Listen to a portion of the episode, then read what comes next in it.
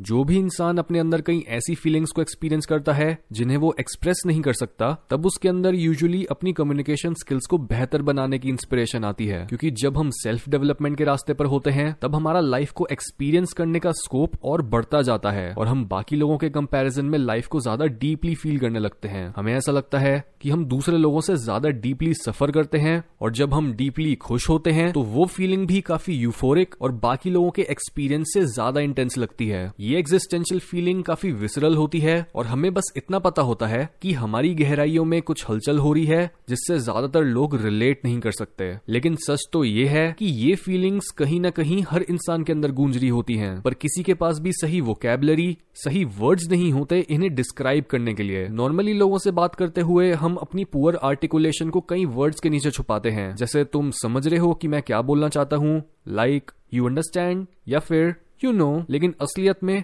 No बडी nose किसी को actual में नहीं पता कि आप एग्जैक्टली exactly क्या बोलना चाहते हो। और अगर आप किसी को ये ही नहीं बता सकते कि आप बोलना क्या चाहते हो तो एक तरह से आपके अपने अंदर यूनिक थॉट्स को जनरेट करने और उन्हें शेयर करने की पोटेंशियल भी लिमिट हो जाती है। और जब आप चाहते हुए भी अपनी पोटेंशियल तक पहुँच ही नहीं सकते तो ऐसी एग्जिस्टेंस का क्या फ़ायदा? इनआर्टिकुलेट होना इन एग्जिस्टेंट होने के बराबर है। जब तक आपकी स्पीच लेजर शार्प नहीं होती और आपके वर्ड्स में वो भार नहीं होता, जो हमारी डीप फीलिंग्स को कम्युनिकेट करने के लिए ज़रूरी होता है, तब तक आपके थॉट्स भी आपके मन में चलती आंधी में इधर से उधर उड़ते रहेंगे और दूसरा इंसान भी ना तो आपसे ट्रूली रिलेट कर पाएगा और ना ही आपके वर्ड्स में कोई पावर होगी। मॉडर्न दुनिया में जहाँ हमारे ज़्यादातर कॉग्नेटिव लोड्स कंप्यूटर्स उठाने लगे हैं, जैसे दुनिया भर के फैक्ट्स को याद रखना और बड़ी बड़ी कैलकुलेशन करना, ऐसे में हमें अपनी लाइफ में प्रिसाइज और वेल आर्टिकुलेटेड होने का कोई मेन रीजन नहीं दिखता। जब मशीन हमारे लिए सोच सकती हैं तो हम इतनी मेहनत क्यों करें? यही इम्प्लिसिट रीजनिंग आजकल हर इंसान की पोटेंशियल को वेस्ट कर रही है। क्योंकि जब सोसाइटी में हर चीज़ सही चल रही होती है और कोई बड़ा खतरा नहीं होता, तब अपनी स्पीच में प्रिसाइज होने की ज़रूरत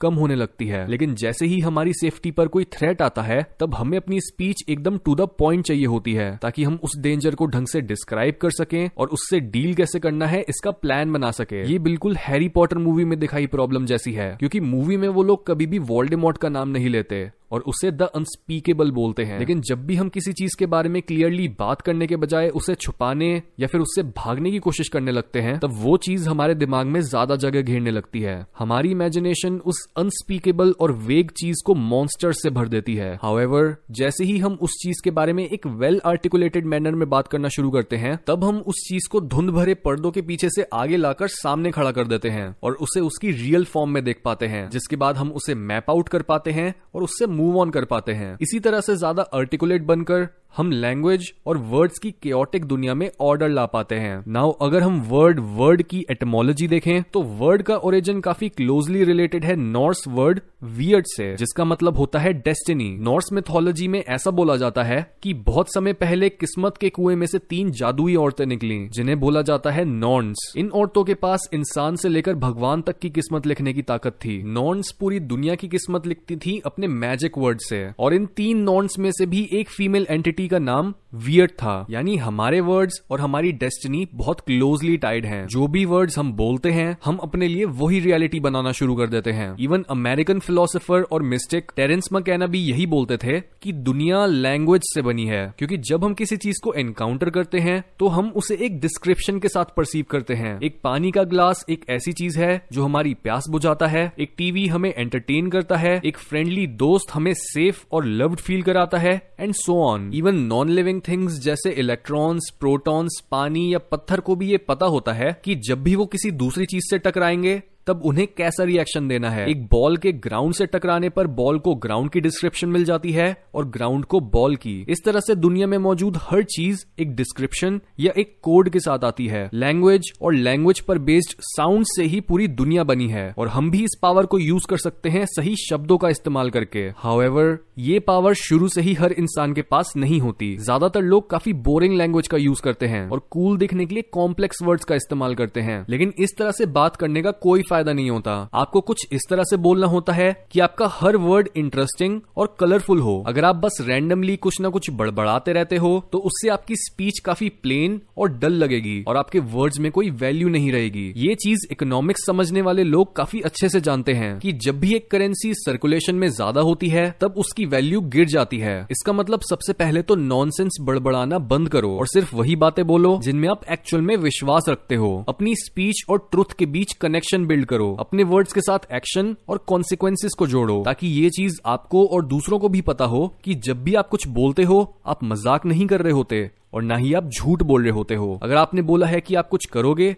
तो ये पक्का है कि आप वो करोगे। इस तरह से जब भी आप कुछ बड़ा क्लेम करते हो या गोल बनाते हो, तब आपकी विल पावर भी खुद ब खुद बाहर आकर आपके वर्ड्स को सपोर्ट करती है और आपके अंदर मुश्किल से मुश्किल कामों को करने की हिम्मत जगाती है। इस तरह का इंसान जो हमेशा सच बोलता है, उसके शब्द सोने के बने होते हैं। जैसे ही उसका मुँह खुलता है, तब सब शांत हो जाते हैं ये सोचकर कि ये इंसान अब कुछ बोलने वाला है और उसका मतलब ये अब कुछ करने वाला है। इस इंसान के वर्ड्स और एक्शन में एक गहरा रिलेशनशिप होता है और तभी इसके वर्ड्स और डेस्टिनी के बीच एक रिलेशनशिप होता है। ये चीज़ आपके वर्ड्स में चार्ज और वाइटैलिटी डालती है। क्योंकि लोग ये जानते हैं कि आप जो बोलते हो, उसे पूरा करते हो। और इवन दो इस तरह से हमेशा सच बोलना आपको बहुत बार मुश्किलों में भी फंसाएगा, लेकिन ये मैटर नहीं करता, क्योंकि आप अपने वर्ड्स को अपने इनर एक्सपीरियंस से जोड़ते हो, जिससे उन वर्ड्स में साइकिक चार्ज होता है, और वो वर्ड्स मैजिकल होते हैं। ये बिल्कुल ऐसा होता है, जैसे आप किसी बड़ी रियलिटी को अपने थ्रू बोलने दे रहे हो, जिस तरह से हर दूसरा इंसान भी इस मैजिकल एनर्जी के पुल को फील कर पाता है। इसलिए अपने वर्ड्स को सिर्फ़ अपनी वोकल कॉर्ड्स की वाइब्रेशन की तरह नहीं, बल्कि अपनी स्पिरिट की एक्सटेंड एक्सटेंशन की तरह देखो, जो आपके मुँह से बाहर निकलकर अपनी अलग ही ज़िंदगी जीना शुरू कर देते हैं। जब आपके वर्ड्स आपकी स्पिरिट के साथ अलाइंड होते हैं तो आपके वर्ड्स आपको सुनने वाली की स्पिरिट को ऊपर उठाते हैं, और वो इंसान भी आपके अंदर मौजूद इस एनर्जी को फील कर पाता है। इसलिए अपने वर्ड्स को ज़िंदा करने पर फोकस करो। उनमें वाइटैलिटी डालो, बजाय डेड वर्ड्स यूज़ करने के, जिनमें कोई चार्ज नहीं होता। इस तरह से अपने वर्ड्स को रियल और हैवी बनाने पर आप उन्हें एक शरीर देते हो, और लोगों के डीपेस्ट हिस्सों को अच्छाई की तरफ़ मोड़ पाते हो। और जैसा कि Canadian Indian psychologist Jordan Peterson बोलते हैं कि अगर हम केयरलेसली और इम्प्रेसाइजली बोलते हैं, तब हर चीज़ अनक्लियर रहती है। हम अपनी डेस्टिनी को क्लेम नहीं कर पाते। सच हमेशा धुंध के पीछे गुम रहता है और हम रियलिटी के साथ एक अच्छी ज़िंदगी जी पाने का सौदा नहीं कर पाते।